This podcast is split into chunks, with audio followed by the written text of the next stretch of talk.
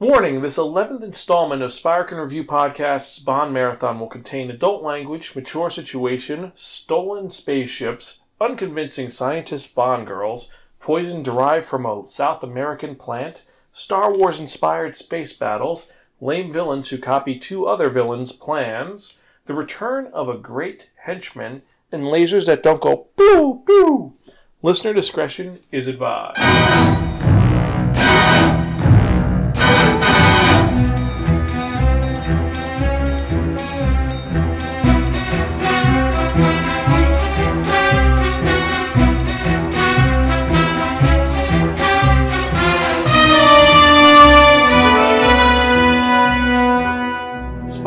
Motion Picture Review, James Bond, 007, Moonraker.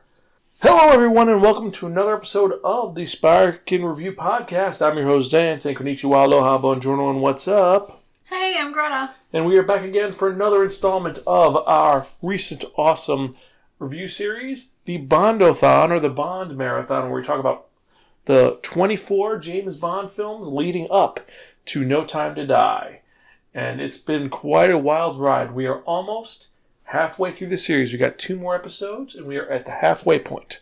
Isn't it exciting? Hooray! And we've gone through so many bonds. We've gone through three bonds already. That's half of this series, I think. Because there's six James Bonds, unless you count the other two, but we don't talk no, about no, those two. no. There's only one James Bond. Well, you could argue that they're different people with the same moniker, but that's that's a conspiracy theory for another day. Because so far we've proven that it's the same Bond at this point. It's been the same Bond. No, because remember what's his name said on the beach. The other guy never had this problem. But he was doing that to be tongue in cheek. He wasn't doing that to be. Mm-hmm. Because then next time Sean Connery was going after people for killing Tracy, so therefore he's the same Bond. But again, we digress. Remember, you can check out any of our earlier episodes at www.spirakin.com. We're also on Twitter, Instagram, Facebook, YouTube, Spotify, Stitcher, Apple Podcasts, and various other social media sites. Just type in S P I R A K N. I guarantee you'll find us one way or the other. Also, if you want to do something kind of cool, you can follow us on there, like us. On Instagram, we've been showing all the manga we've been reviewing lately, even though some of them I really don't want to show because they're horrible series, but whatever. So add us and like us, and if you see us at a convention, remember to Say hi. say hi, and if you're following us on Instagram, Double click. Yes, do that. And also, and just to remind everyone who does not listen to just the manga review, remember, in exactly a month and a week's time, I will be a feature panelist at Anime Boston. Woohoo! With not one, not two, not three, but six or seven panels. I can't remember how many panels I have, but I have a bunch. Go to them, check them out. And also, to quote film critic Jay Sherman, buy my book! Because we will be releasing the book which I've been talking about, and I'll give you more information about that in the next episode. But we're not here to listen to me to pimp out myself or pimp out us. We're here to listen to us talk about Bond. James Bond. James Bond. And specifically the 11th film in the Eon James Bond series. And this is the fourth film to star Roger Moore. It's also the third film to be directed by Lewis Gilbert. It's also his last film. So this is the last one that's going to have that kind of Roger Moore a competent spy that's also dangerous and charming and has a good intuition. He is not a comical idiot or a foil or just a misogynistic pervert. He's his own Bond. This is the last one that's going to have that. So this is kind of the downhill at this point. So this was produced by everyone's favorite person. Albert Broccoli. Yes, so officially no more Saltzman. We don't have to worry about that. And the funny part was, if you watch The Spy Who Loved Me, that movie ends with James Bond returning in For Your Eyes Only. And is this For Your Eyes Only? No, it is not. It was totally a mix up because originally Ian Fleming wanted this to be the first film. However, James Bond will return in For Your Eyes Only. It's just not the next one. Yeah, the reason why that this happened was because in 1977 a little film came out that was really popular. You know, it involved uh, heroes, villains, a mysterious being wearing a black mask, these swords that went whom whum, and guns that went psh psh. or they went pew pew pew pew. Yes, because of Star Wars, they decided to go with the sci-fi themed Moonraker, which which they decided instead of actually following the book plot from the 1954 book by Ian Fleming, they said, "You know what? We're going to take the villain Hugo Drax and we're going to take the name and that's all we're going to use." This actually ends up leading to the novelization being called James Bond and Moonraker, not James Bond Moonraker because the original story is completely different. But it leads to a kind of weird, trippy, well, thing going on. And but I've got to say that this film has a really great list of actors in it, just going backwards. We have Walter Gotell returning from the last two movies as General Gogol, the head of the KGB. You have uh, Blanche Ravalec playing Dolly. Now that was she was an interesting choice because her thing is to not talk, smile, and have pigtails and be really short. And she fit. She wasn't a midget though. I don't think she was like what do you think five three? Uh, I don't know. It's hard to tell. She's short, but she's definitely not a midget. But compared to her her friend, she's very short. She's tiny. But see, but why do you think that the villain would have gotten rid of her in his massive purge? You think she, she was just too short, or something else? She was not perfect. Not the quote unquote Ideal. ideal. Okay. Well, you have Irka Bochenko as just blonde beauty, who is the villain's lead henchwoman. Really, doesn't have a name, just blonde beauty.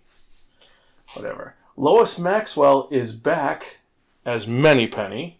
Yay. You have Bernard Lee back as M. Desmond Llewellyn as Q. You have Toshiro Suga, who's ironically the director's martial arts instructor, is playing Chang, who is the first major henchman. This is a movie where the villain has one henchman, then when that henchman dies, he outsources to like the henchman anonymous. So if you've listened for the, the podcast a long time, back in our Die Hard episode, the Most Barkin Movie Review, episode 25, we debated about the concept of a henchman like a hotline or like a, a union where you hire henchmen. You need one goon, two goons, you call them, you get a henchman. This proves that theory is true because he ends up getting another villain who is his henchman. Who the villain is Richard Kiel, returning once again as Jaws At Jaws, yes. the very large, gargantuan. Um, Terrifying, silent. well, he's not silent in this movie. He talks. At the very end. And I hope he's not getting paid per word. no, he's not. But it's funny because this one, the first one, he's actually menacing and scary and like villainous. He's way less scary when he talks. This one, he's not scary, not just because he doesn't talk, but every time something bad happens to him, it's comical. At one point, he's Well, now it's comical because he can't die. He fell out of a plane. He, like, felt like a building falls on him. He's, there's an explosion. He just keeps showing up. And that's James Bond joke in the thing is he'll survive. The, the best part is he he survives out of a, of a of a spaceship flying out of out of outer space into Earth. Survives that. But the best part is that at one point he's menacing someone, going to kill them, and then he gets carried away in a parade, and he's kind of at first like really angry about, it, but then he just kind of shrugs and is like, "I'm going with it." He's like, I'm just gonna dance. Yes. Uh, you have Emily Bolton playing Manuela, who is uh, 007's contact in Rio. She's another Bond girl. Not bad. She doesn't die, surprisingly. You have Geoffrey Keen returning as Frederick Gray, the pencil pusher for the British uh, Ministry of Defense. This is the guy that we talked about in the last movie, who his job is essentially to yell at M for everything Bond does and tell him he's essentially the chief who's like, You're out of order! You're suspended for a month. That's his job. You totaled the car. Yeah. You have Corinne Cléry playing Corinne Dufour, the villain's personal pilot. Now that's kind of lame when you do that when you have an actor who his character is named after themselves. That's just kind of like you can't act out of that range. You have to use your real name. Like the movie Peanut Butter Falcon, that makes sense because the main actor So wait, his personal pilot, the pretty hot girl. has the same name as herself, her real name. That's because she was probably originally unnamed. And then they just went, oh, she needs a name. But my point is It's like unimaginative. it's but it's unimaginative. But like I said, the Peanut Butter Falcon movie, it makes sense because the main actor he's learning how to be an actor and he's still not at 100. percent So you can't be like calling him Bob when his name is Jeff. But this is like I feel like she would have still answered to This- something. I feel like they just did originally. I feel my thought on this is maybe she didn't originally have very many lines, so she wasn't going to be credited or have a big role. And I think she did fairly well, so they continued to give her a little line here, a little line there, and then they had to name her after. However, fact. she had 70 roles before this movie. but do you see what I'm saying? Like, I think I see what you're saying, but she had like names like uh her first name Corinne, then Charlotte, then Figlia, La Donna, Signorina, Jean, the nanny, Eve, Pasquella. the nanny is not a name. but point is that she, uh, it just it, it's kind of a disservice in my opinion. However, I digress. So you have Lois Chiles. Let's be honest, Lois Chiles. She was in Creepshow 2 as a hit and run driver. She was in one of the versions of The Great Gatsby. She was in Death on the Nile. I don't even know which Death on the Nile. She was in Austin Powers, International Man of Mystery. She had her job is she. So she was in a par- James Bond parody. parody. Uh, she was in L.A. Law, and she is primarily the main Bond girl in this movie with a name of Holly Goodhead. And she's supposed to be a CIA agent and astronaut and scientist. Her acting was very one dimensional. Uh, that's a nice way to put it. Um, I think this is. I feel like that would be my level of acting. And note this is her sixth role, not first role, not second role, sixth role. So that's no, not a, that's not a, it's not a compliment. We have Michael, Oh, I, I didn't mean it to be a compliment. but we have Michael Lonsdale playing the villainous Hugo Drax, and he is a Frenchman who's speaking English and just sounds very. It doesn't come off as a Frenchman speaking English. His English accent, I thought, was really great. It makes it look visually like he almost has a little bit of a speech impediment. His mouth moves in a different way. He's not dubbed over, mind No, you. no, no. I know. I'm just saying it. His mouth looks like he had a great voice coach or or whatever, but his mouth looks like it's there's some kind of like possible lisp or something.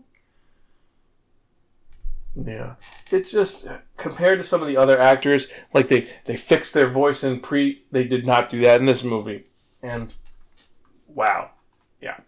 Anyway, and finally, returning for for James Bond, we have Roger Moore. Yay, Roger Moore.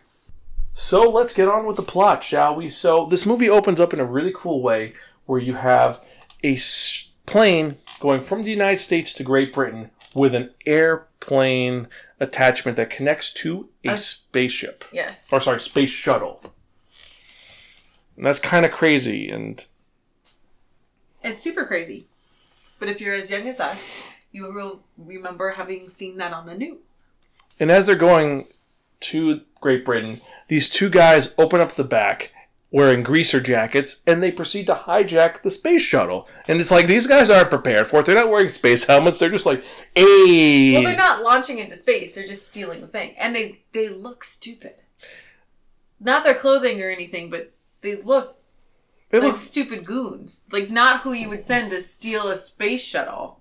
Yeah, it, this is the beginning of some of the complaints where just some of the things are just bad. So these guys steal the ship, kill the people in the plane, and everyone assumes that the plane crashed and they're trying to find it. Well, to be fair, it's not like a passenger plane. It's not like the 747 was loaded with a whole bunch of people. It's like a small crew. Yes, they die, but it's not like they killed 300 people. They killed like four. But the ship disappeared. They're trying to find it. They don't know what happened. So in order to find it, they're gonna send James Bond. Well, James, on the other hand, is on a ship making out with a girl on an Apollo jet when suddenly the pilot tries to kill him. And they're getting into a fight because apparently they're gonna drug him and they're gonna crash the plane because there's only two Life jacket or uh, Parachutes. And as they're fighting, they're going after it. They're fighting. They're fighting. They're fighting. And then as they're fighting, they end up pushing James out of the out of the plane, and the other guy has the life jacket and jumps out, or the parachute and jumps out, which leads to a really cool scene of them falling, and they're they're um they're having a fight trying to get who has the, Because James Parachute. Bond doesn't have a parachute, but this other guy does. and the other guy does, and so James catches up to him and tries to fight him and take the parachute off of him to put it on him to survive. And it's cool because you also see that these suits that they're wearing, they're wearing like breakaway suits because you could see that underneath the uh, There's like a little vent coat. in the middle of the back seam, and yeah they have parachutes underneath the suit jackets it that they're wearing. It's kind of scary cool. though. And this is the first time that they actually filmed in in And I must you know say, as parachuting. They're filming this actually happens. So it's kind of cool. There's and no our green henchman screen. is in this. Yes, because after they jump out, suddenly you see out of the back of the plane, Jaws just randomly shows up No, because he he's shows black. up during the fight in the plane, and they all end up falling out. Now, here's my thing: excellent choreographed falling fight. However, the um stuntmen that they used at times don't look anything like our main characters. Like you can make a lot of like assumptions. Like, like yeah, sure, light brown hair, sure that could be James Bond, but they do our henchman who's like seven feet tall and some like Asian guy. this is stuntman. Like he doesn't look like him at all. He's like two feet shorter. There's other things, toupees, other stuff, but it's a cool fight sequence, It's a which super cool is fight really sequence. intra- engaging. Fight sequence, fall sequence, fight sequence, fall sequence. uh, action scene. And it ends up where James gets the parachute. Jaws tries to hold on to him. Jaws falls down, but he survives because he lands onto a circus tent. But inside the circus tent, there's a trapeze net. So he lands like double lands and he's fine. It's not that the terminal velocity would have knocked him unconscious. It's not that the the um, the amount of force and inertia that he gained by falling would have caused him to break every bone in his body. No, just ta-da! But he, he like falls into the net, but you don't see him necessarily actually land in the net or pop out from the net. It goes straight into the opening. because it shows him fall and spiraling, and then The music plays. and it's Moonraker by Shirley Bassey, and let's be honest, this opening is garbage. It's just, it's not really space themed. It's not Bond themed. It's just kind of like, It's not necessarily garbage, but I did check out during it a little bit. yeah, I mean, it's like they could do so much more with it, like making it really cool looking, and it, it's not a cool. It's not a good song. I mean, Shirley Bassey does an amazing job with it, but it just, it's meh. yeah. It's probably bottom of the barrel for songs at this point, just because it just, um, because well, the reason why it's bottom of the barrel is because it was done at the last minute. Because Shirley Bassey wasn't supposed to do this. They originally wanted Frank Sinatra to do this. He said hell no. They asked Kate Bush. She Frank said hell no. Frank Sinatra would be so awesome. Johnny Mathis said he started to record it, but then he had to leave because he had to do something else. So he said, Shirley, we need help. Please, can you do it a couple weeks before the premiere? And she's like, okay.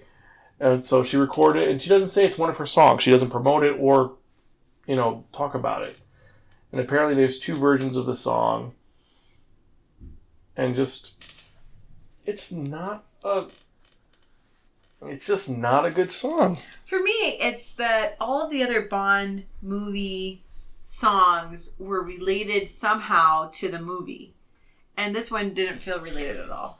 Because it's the Moonrakers. Ah, In the Moonraker, it's the name of the spaceship that was stolen. So that makes sense. No, I, I caught that, but it was still missing a bigger connection of. it just it's not as great as it could be. It's it's it just didn't feel right. It didn't play throughout the movie. There wasn't like other stuff. I don't know. Anyway, so from here we get into the thing of James actually showing up at MI6, and he's and Moneypenny's like, "You're late. Where have you been?" And he's it, he straight up tells her the truth. He's like, "I was thrown out of the airplane and had to to get a parachute." And she's looking at him like, "Sure." He's like, "You don't believe me?" And she's like, "Uh uh It's like like, no, not even a little bit. it's like that's what happened. He wasn't lying. So they tell him he has to go to Drax Industries to find out what happened. And Drax Industries, they're the ones who made the plane. It's in California. And so he ends up going to this opulent house where he meets Mr. Drax. This guy just has more money than what what he knows what to do with. and it's not even like villain layer, like super money. This is just like you just He rebuilt this like beautiful English home brick by brick from somewhere in Europe all the way back into in California California. for no and, reason. and he's hunting dogs, which they do in California. It's like, no, this is whoever wrote this has never been to California. they're not hunting dogs. They're hunt- they're hunting and they have They're, hu- they're hunting foxes. this. They're hunting foxes in California. yes. If you've ever been to California, I don't think there are foxes in California. They're coyotes, but not foxes. It's like Magic Land. But this guy probably bred them and then released them Well, we don't to know. have a hunt. When I he- also thought that they were hunting like quail or something like that. Well, when they first, it might have been quail too, but it just it, that's not native. and It just felt weird. So anyway, he meets the villain Hugo Drax, and he's with two women, sends them off. Says, "This By is the way, every woman in Hugo Drax's I don't know employment, understanding, whatever, none of them ever wear a bra. yes, I'm just gonna throw that out there. They're all either duchesses or ladies or anything like that, or you know his personal pilot, or it is 1979. it is 1979, or they're all um, astronauts in training or some kind of scientist. No bras were worn if you were somehow related to Drax at all. Yeah, Just saying. and but oh well, he introduced these two women, and immediately you're like, this guy is not a threat. He sounds like when you see him. First off, he has a leader skull, meaning leader from um from Incredible Hulk. I'm talking about he has a huge cranium where he has like super forehead, and he's talking weird. He looks like he raided Emilio Largo and Blofeld's wardrobe. He says he has black hair and he has a little pencil mustache like he stole from Snidely Whiplash. He doesn't look like he's the well-bred English gentleman. He doesn't fit at all, and he has a henchman named Chang who is his manservant, which is kind of cool.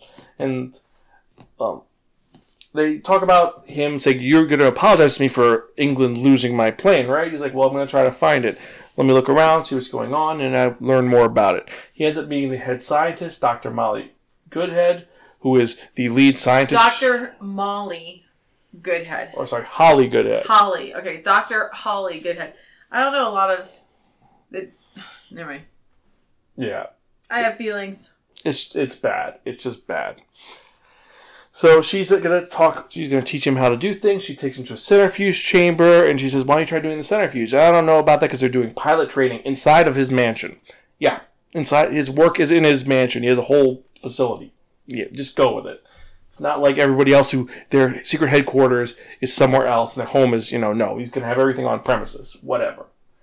So she takes him to a centrifuge. It's on property. Yeah, which We'll is say. stupid. I don't think it's in the castle, but it's on property. And the deal is that for those of you who don't know, if you hit twenty, um, what is it? It's uh, G forces. G tw- twenty forces, you're gonna die. Most people eject out after twelve. So or Bond, pass out. so Bond is gonna be doing this, and as he's preparing to go into this centrifuge machine, goes back to Hugo Drax. And he's talking to Chang, his henchman, and he tells him, "Look after Mister Bond. Make sure that some harm comes to him." Mahahaha. which is actually a really cool line for this actor who just yeah he's not he's not imposing but that was a great line for a villain it was like that actually. It actually was like a super great line it for gives you hope for him and then no Make sure harm comes to him. So from here he goes back to james he's in the machine it's ready to go and chang walks up talks to molly goodhead says you the boss wants you Holly Goodhead. he tells the person supervising the machine as it's going along That he needs to step away.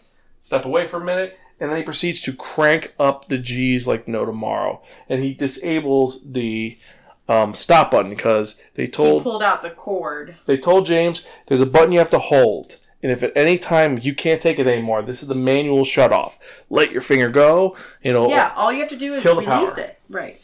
And so he disables it. So, oh no, what's James going to do? James is in trouble. He's spinning around going fast. He's slowly starting to pass out. And then he remembers the gadget that he got from Q. And what is this gadget he got?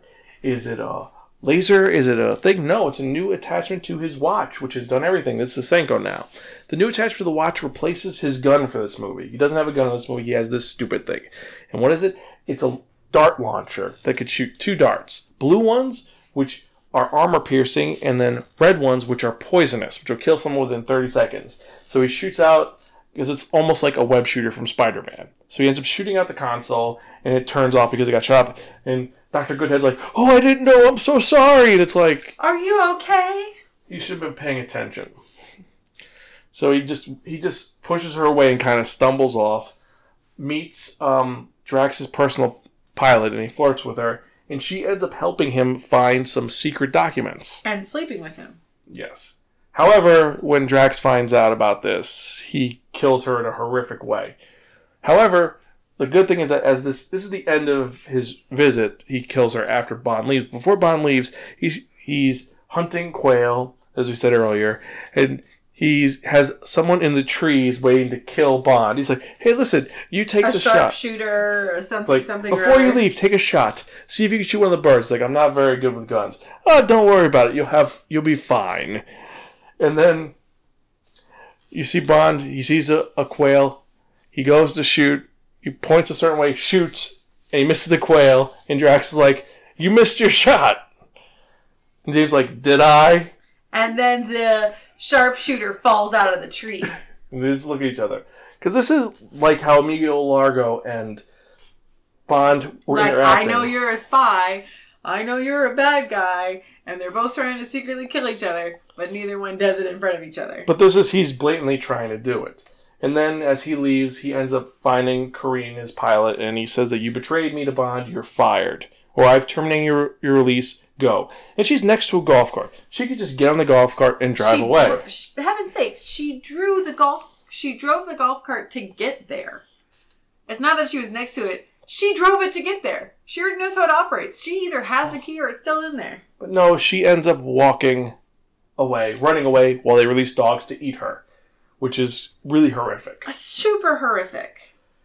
And they were very well trained dogs. And it's like you give points for like this is interesting and it's kind of cool and it gives you good points for it. Well, those girls always die in a horrific kind of. For, but for Drax, it gives him points of being a villain, but then he does stupid things and just kind of negates it. So anyway, with the documents that Bond found, he ends up going to Venice to a secret lab that Drax made. He bumps into Doctor Goodhead again, and she's snooping this door by um, this glass factory. Now, fun fact: the door's secret code is the the five note sequence from Close Encounters of the Third Kind. It's kind of cool. You hear it, you're like, wait, that's from Third Encounters of the Third.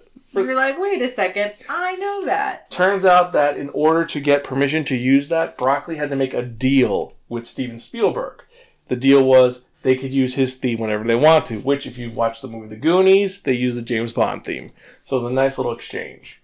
However, he breaks into the glass factory, and it turns out that the glass factory is Venetian glass. They're in Venice, by the way. Yes, they're Venetian glass. And he sees some of Drax's goons. They chase him onto a gondola. He thinks he's escaping on the gondola. They try to kill him in a really weird gondola chase. It turns out that the gondola he's on is an MI6 souped up super gondola, which has like on the side it has a engine Which that can also drive on land. yeah, it becomes a uh, a hovercraft just randomly. So he's driving in the middle of Venice on a hovercraft gondola, and as he's driving past, you see a guy drinking wine. He stops and looks at the wine, Like, whoa, maybe this wine is too strong for me. and it is once again the set director for Italy back again. Drinking wine. the, his cameo again. I wish he showed up in other ones drinking wine. The same just joke, but this is the Outer one they're doing space. Drinking wine. So he shows up later to investigate this hidden room that's inside of Venice. It turns out that there is a super secret lab that is experimenting on nerve gas that'll kill anything except for animals. Yes. It's like he gets one of the vials, and then because he didn't put it back in the right place, one of the doctors working on it knocked over the vial, and it killed the doctor oh, of and his assistant within seconds. And James watches this and is like, "Oh, I this is dangerous." And he has another one in his breast pocket. However, as he's about to leave, Chang shows up and he starts to fight James. And they're fighting, they're fighting, they're fighting. And then what does James do? And literally every glass in this glass museum showcase room or whatever breaks. the best part is that they said one is worth um, A million dollars. million dollars, and if you take it off of the stand, It makes a sound. it'll make a sound. So at one point, James goes, grabs it, lifts it off, the alarm goes off. They both stop, look at it, he puts it down, and then Chang throws James right onto it. yeah. And he just knocks it back off. He just knocks so the the weight is still on there, but it's broken. So they're fighting, and eventually they get on top of a building, and Chang is thrown off, and he gets killed, which sucks. henchman dies. And this is on top of the St. Mark's clock tower, which is kind of cool. It's got an iconic space for Venice. So so far we've been to California and Venice. Where else are we gonna go in this movie? We're Who knows? Maybe outer space. Yes. So, as they're going away, she he ends up going to see Molly Goodhead, Holly Goodhead, whatever, Goodhead, and he he deduces that she Doctor Goodhead. She dedu- he deduces that she's actually a CIA agent who's investigating Drax.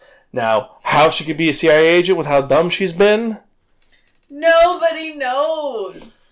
and now this is my point. You got to compare Goodhead with Triple X from the last movie. Or Frank. they're two completely different they're two completely different spies like you could buy that anya was a secret agent this one so she's much. a parody like she does the same things like she screws over bond with little things like saying oh i'm not going to rio de janeiro but you see her bags are packed and there's a ticket on top saying going to rio de janeiro but it's not the same There's not that that sleuthiness. If that's even is that a word? Sleuthiness. yes and not the spark The sleuthiness is missing. It just it's not as good as it, as the other one was. However, going back to the point, they end up going there. James has the proof that this biological virus is there and that Drax is involved. He ends up calling M. He ends up calling uh, the defense minister Gray there, and they end up going to this place. They break in. The room has been completely cleaned out, and it's now an office for Mr. Drax. Yep. And he's like, So you've come to give me an apology? And immediately he's like, I want James off the case. He's an idiot. He's embarrassed us. Mhm. So Emma's like, Listen, I know you're I know you're onto something. I know he did something, but So then he gives him the to, he James Bond gives him the vial and says, "This." give this a cue. Don't drop it. It's super deadly. And he's like, So what are you gonna do with your vacation? He's like, I think I'm gonna go to Rio. He's like, "That's a great idea, James." and says, "Don't don't mess this up." So they're gonna try to do this. They end up going to Rio, and as they're leaving to Rio, it goes back to Drax, and Drax is actually calling someone saying, "I need a new henchman." Or I need some more protection. Who would you recommend? And they're recommending someone to him. He's like, "Oh, him! I've heard good things about him." So ends up going back to Rio de Janeiro, and as they're going to go there, he ends up meeting his new contact, who's going to show them Drax's uh, laboratory or lab. And as they're waiting there, looking at what's going on, seeing a bunch of like bits for the lab, who shows up in a bad uh, Rio de Janeiro Carnival costume? Our our favorite villain, Jaws. Yeah, it's funny because he's going to kill uh, There's a creep- Manuela. Yes, there's a he's they're following down a lead and there's this creepy huge clown and in this carnival um, parade there's people dressed up but it's like old school dress up outfits. So it's these huge paper paper mache heads. So there's this huge paper mache bobblehead clown that turns down the alleyway looks in james bond's direction and decides to start walking their way like creepy horror film Yeah, opportunity not not stopping, not just like kind of just meandering slowly. And Manuela, creepy clown, creepy assistant, clown. is watching. And Right. like, what the hell's going on? And then he just takes it off off the helmet, and you just see it's him looking just like menacing. Yeah, And he goes to do a signature like bite move on Manuela, and then Suddenly, one of the doors opens up, And Eh. all of the carnival people pop out like they're all completely drunk, having fun. So he stops, and he's like, "Gonna stop by her," and they lifts her up and acts like they're dancing around, and they're dancing Which around. It was a good cover. It was a good cover, but they stops and he's like, and they both kind of look like, did that really just happen? And they goes to bite her again, and then James falls down to, to jump on top of him to knock him out. But they end up getting into a little scuffle. But then more people come out drunk and they stop, and the people that are dancing, they end up kind of, you know, when you're standing in a crowd and they get swept up in the crowd.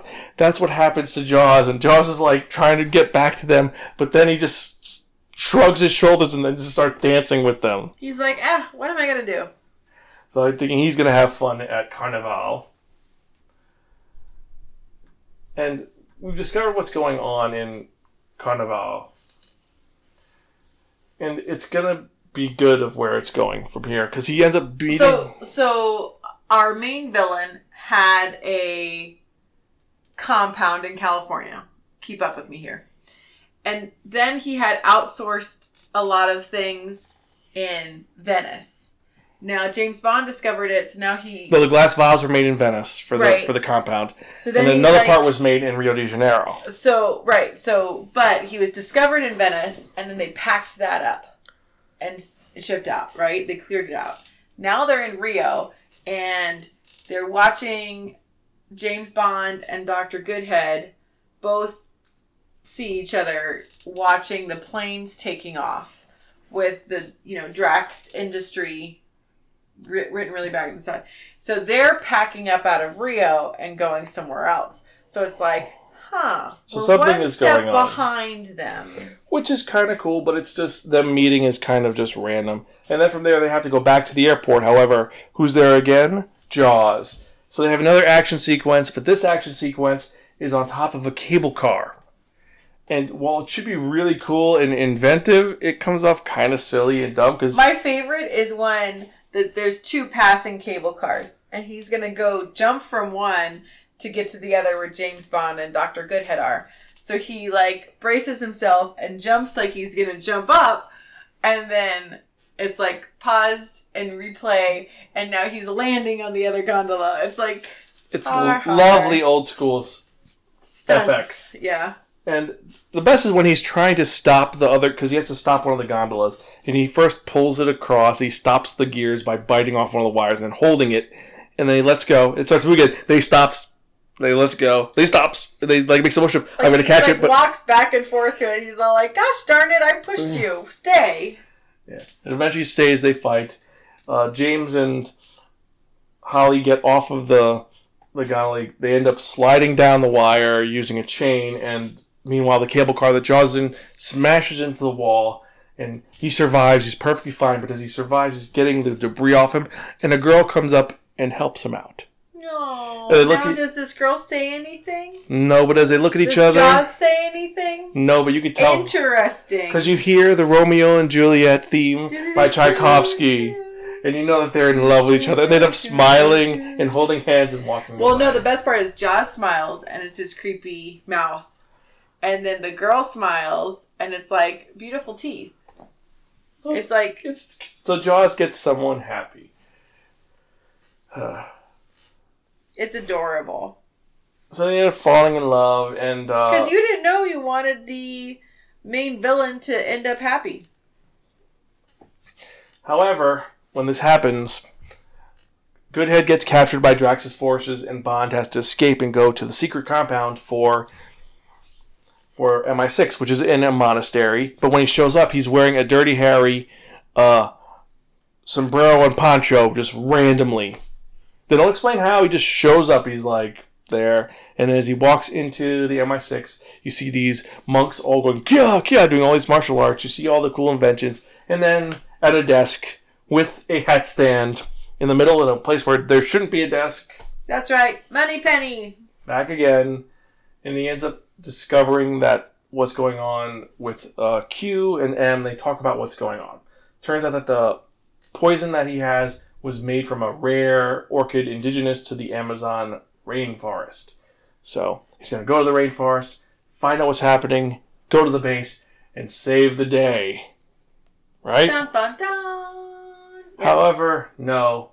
He gets captured by Jaws, thrown into a pit with a python, which that fight scene is um a little I like much. when you can see the python when it's real versus when it's not real.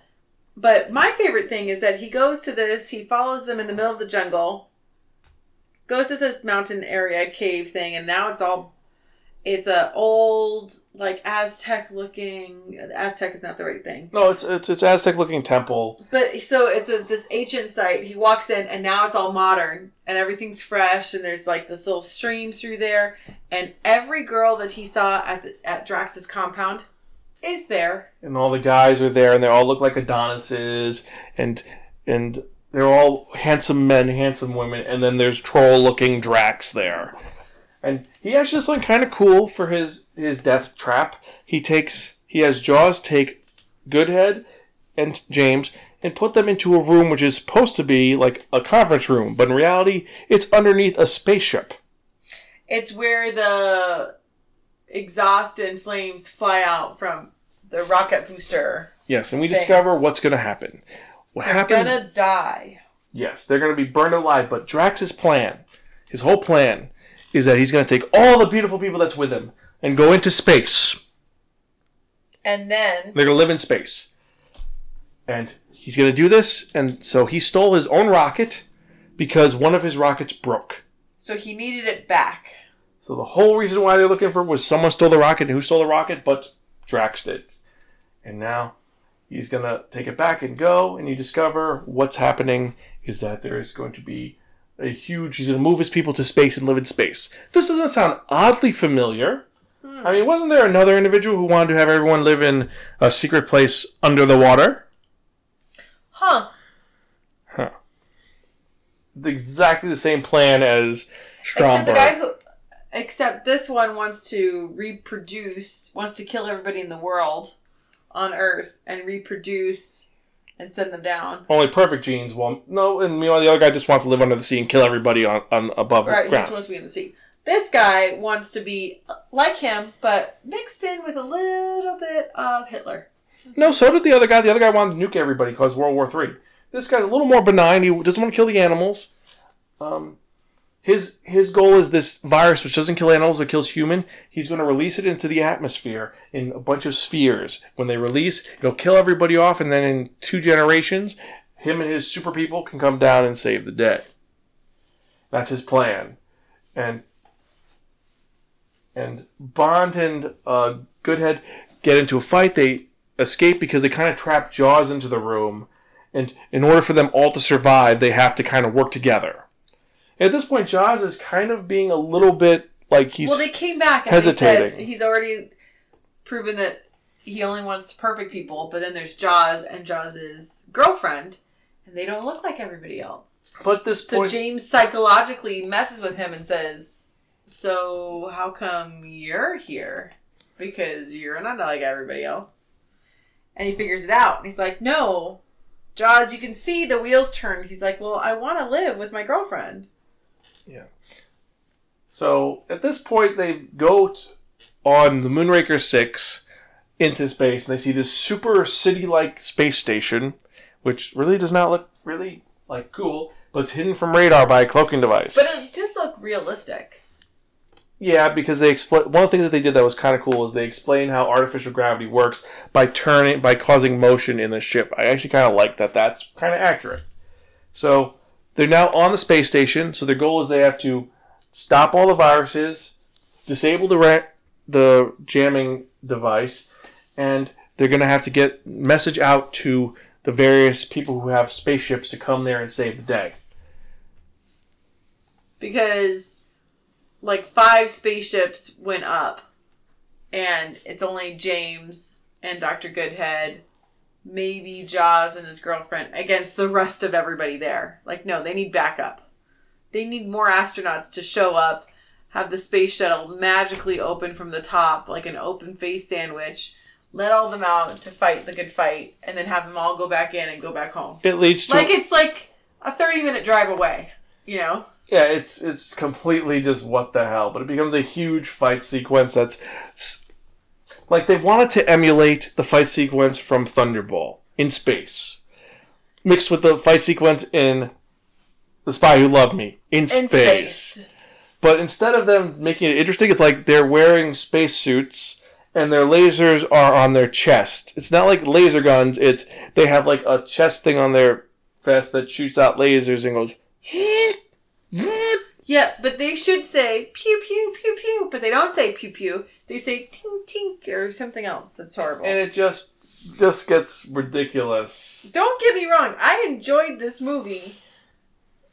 I just challenge a a lot of things. Dumb, dumb. So it ends up where Bond is saving the day. He goes up against Drax. Drax is going to run to his personal escape pod, save the day. And before he was going to space out Bond, he was going to space him. And Because why not? hey, it's it's a good way. It's a good way to die. So what happens is that James uses his dart gun because they didn't take it off because it's part of his watch. Shoots the poison dart into Drax. Drax gets poisoned, but beforehand he opens up this. He locks him in the airlock and spaces him out. And then Goodhead's like, "What happened to Drax?" And he's like, "He took his one small step for mankind." Har har. However, three things. One, the ship, the space station has been completely destroyed and it's falling apart. And they only have they have to get off the ship because all the Americans got on their ship and left, and they have to get off. And Dolly and Jaws are also on the space station. So what are they going to do? They have to get to the Moonraker Five, which is um, Drax's personal ship because it has a laser on it. Now, why do they have to do this? Because some of the satellites got released, and they're going to go use the satellites uh, to track to be tracked, and they're going to shoot down the satellites and save the day because Drax's spaceship has a laser. If that makes any sense, sounds well, sounds ridiculous. It's not unlike the laser that we saw on with Nick Nack. Yeah, but not as good. Not as good. Either way. Long story short, James has to save the day. He's got a couple minutes before it enters the Earth's atmosphere. First one, no problem. Second one, kind of makes it. And third one, it, it's the last second it does it. And while this is going on, Jaws has found Dolly. They're in a ship that's going to crash, and maybe they're going to die in it. And what happens? He also magically, at the right moment, right next to where they're standing, finds a bottle of champagne. He does that because it's apparently they're gonna have a party afterwards. So he finds it, pops it open with his teeth, pours them both some champagne, and then in a very non-Jaws voice, a very eloquent voice, he says, "Well, here's to us." It it was quite eloquent. It's just a nice scene because it's like J- Jaws is such a bad guy, but then he just has a, "Well, we're gonna die anyway, so here's to us." Like, cheers. It was nice. I think it was nice. So they survive. They're fine. They're rescued by the Marines. Um, Bond is kind of rescued because they, like with all Bond movies, for some reason the British intelligence has a connection in, wire into the villain's ship, and it goes to the. Well, let's congratulate Commander Bond, and Bond and her are making out, and then In space. and Q says the best thing possible, which is like, so what's what is he doing? He's like, and, Bond, and Q's like, I think he's attempting re-entry. James sees the cameras on and turns it off. And that's the end of another Bond movie. Now, Do you know what I have to say about it? Dum dum dum dum dum dum dum dum dum dum dum dum. Ba-dum, ba-dum. I can agree with that. It's a Bond movie. It's got it's ridiculous, it's crazy, but this is the beginning of the ridiculous, insane But it's like ridiculous, like that's what you want, and out of a s- like that's what you think about spies. They're doing things that look like everyday things, like walking around with an umbrella and a briefcase, and in reality, they just killed with the umbrella the guy that could have dominated the world and Well, you- saved you, but you never know. No, that was the last movie was like that. This one was kind of like we're gonna be crazy and weird because we're gonna be crazy and weird and be over it. Like it's cool that they got to go to all the really cool places. That was kind of awesome. They went to Rio de Janeiro. They went to Venice. That was awesome.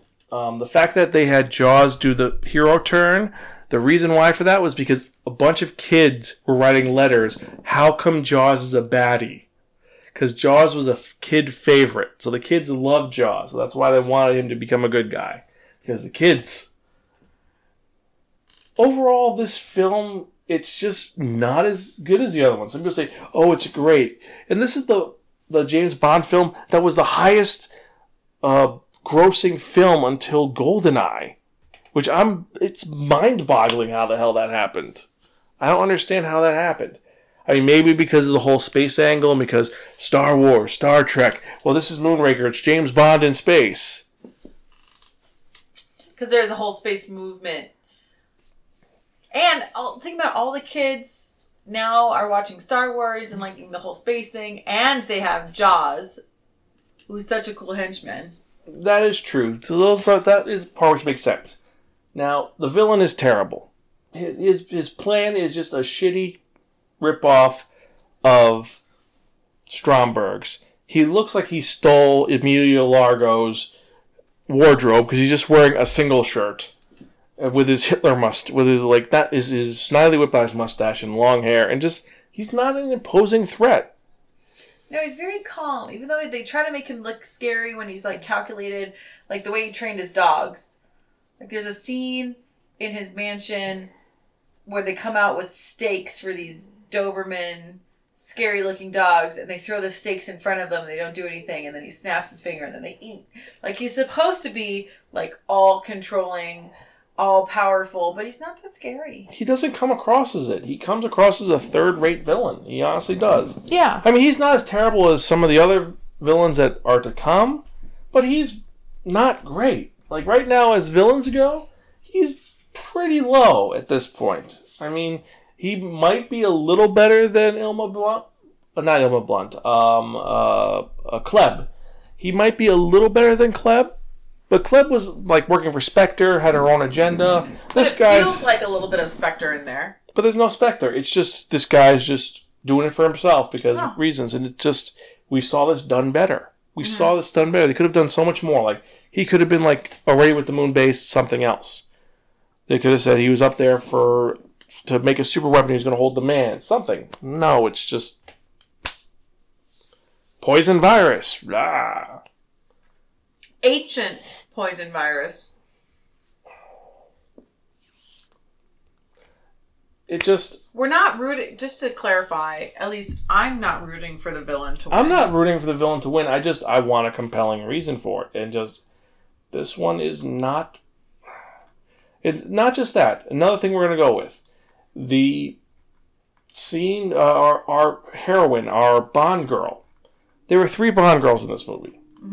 There was his pilot. There was the girl in Rio de Janeiro, and then there's Holly Goodhead. And frankly, the pilot was probably the best actress out of all three of them. Yeah, she was, and so was Manuela. I would have liked her to be the Bond girl, but no, they have Dr. Holly Goodhead because the pun name. Ha ha ha ha ha. It's like, In my opinion, feel free to disagree with me. She wasn't even the most beautiful. No, she wasn't. She was very one dimensional, didn't deliver lines well enough.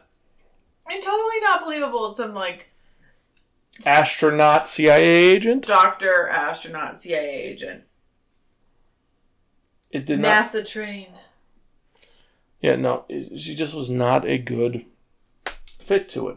Now there are a lot of elements. Now we're bragging about this movie, but there's some really good elements about it too, like the little attention to detail with little things, like the whole, like I said, the space station having to turn in order to make the artificial gravity, and then they stop it, and then everything, the gravity goes off. And the signal jamming beacon. That sequence. You have the Having opening one sequence. button that you have to push to turn off, by the way.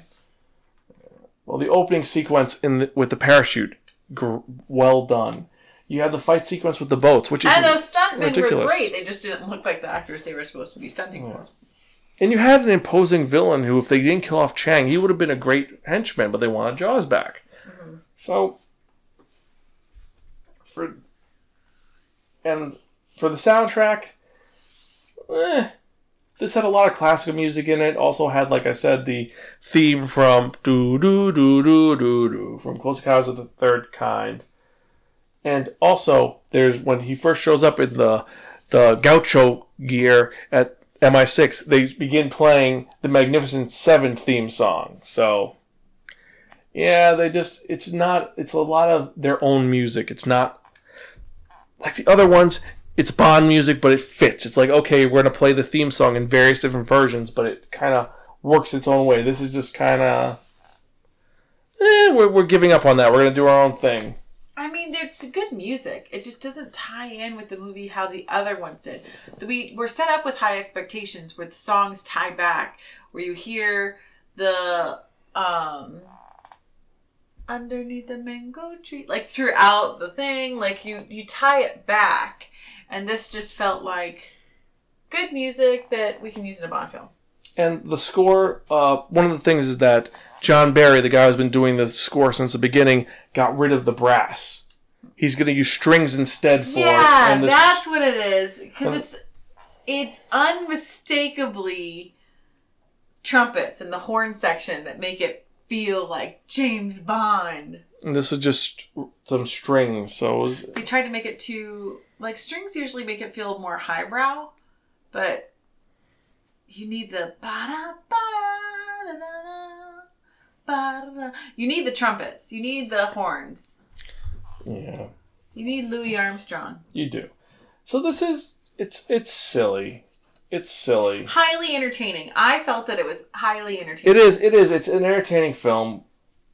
Not the worst Bond movie, no, it's not. But but it's not the best. it's not the best. I mean, where we're at right now, it's it's low on there, but it's not the lowest at this point. One of the fan favorites, villains for henchmen, because all the kids like Jaws. Yeah. Like this is so far the campiest of all the Bond movies, especially the scene of him just driving the the Oh, totally, the gondola on the street. This is super campy. totally. I my favorite is when it turns into the hovercraft and goes up onto the streets in Venice. That the bad guys chasing him in another boat kind of throw their hands down like, ah, shucks, we missed him. Like they had machine guns. They shouldn't have failed, and yet somehow they did. But the ah shucks moment was hilarious to me. Yeah. So overall of our rating system, I'm gonna have to give this one uh, worth watching once on DVD or streaming, or if it's in theaters, watch it once. It's worth watching once. It's totally worth watching once. But you're good. Yeah, I don't think you need to. Um, Make sure you have popcorn. Put something in it so you can like look for M and M's in the downtime. if you do want to see a parody of this, watch Austin Powers: The Spy Who Shagged Me. That's a total parody of this. It does it a lot better and more A interesting. A lot better, yeah. That's the truth. So, I guess that's it for this episode. Um, let us know what you guys think. You could email us at Xan, that's X-A-N, at Spirakin.com or Spirakin at gmail.com. Comment on Facebook, on Twitter. Let us know what you think if you think this is one of the better films. And now, the random question of the day is going to be Do you like that James Bond didn't have a gun in this one, that he used the wrist blaster? Do you think that should have been his thing the entire time? Like he has like a gadget main weapon, like oh, it's a briefcase, but the briefcase turns out to be a gun, like El Mariachi, or like he has glasses that are lasers. Do you want that instead of him using a gun, or do you prefer Bond with the Walther PPK or PP7? Let us know. Yeah. I also feel like there should have been different sound effects for the laser guns in outer space, but that's just me. Yes, I'm a fan of the pew pew pew pew. I agree with you. So, with that in mind, uh, I've been Xan. I'm Greta. Keep watching Bond movies, keep being awesome, and have a great evening. See ya.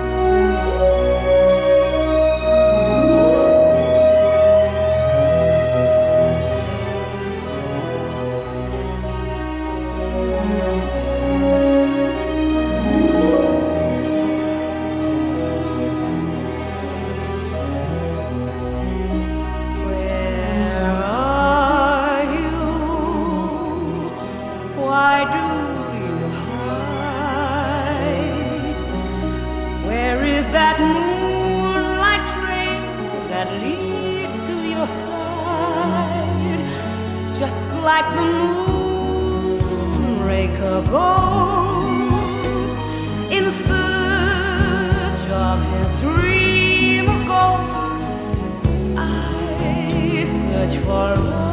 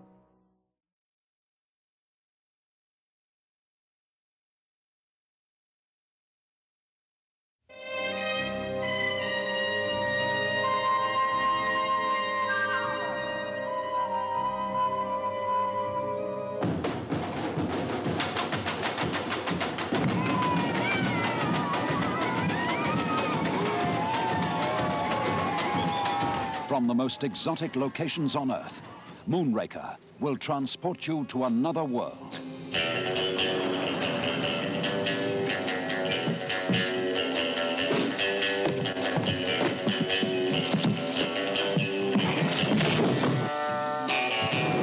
Trifle overpowering your sense.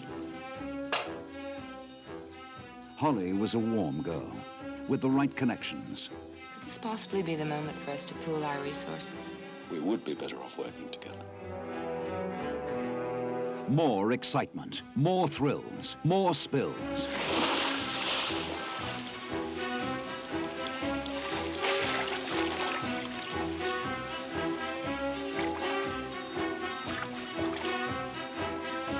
And guess who's dropped in for a bite? Jaws is back.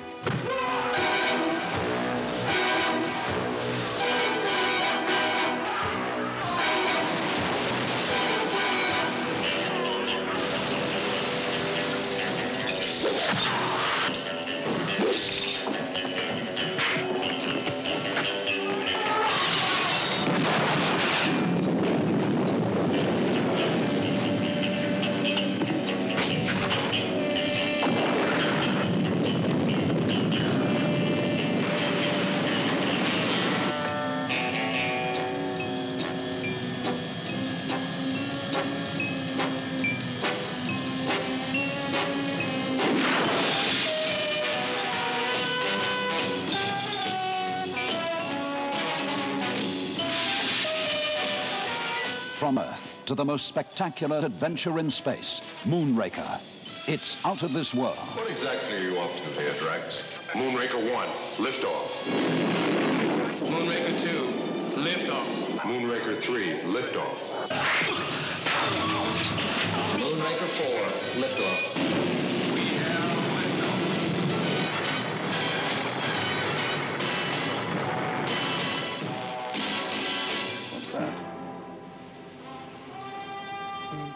City in space.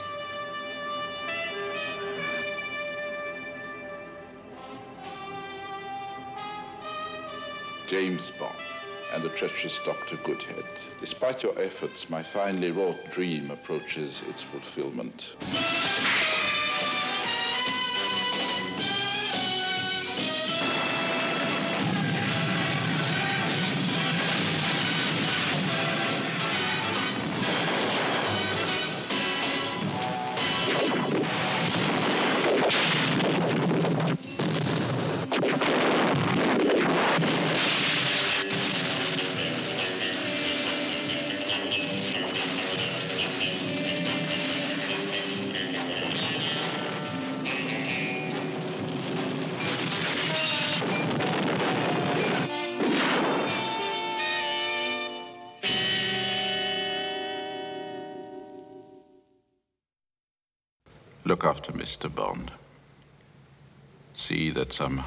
Comes to him.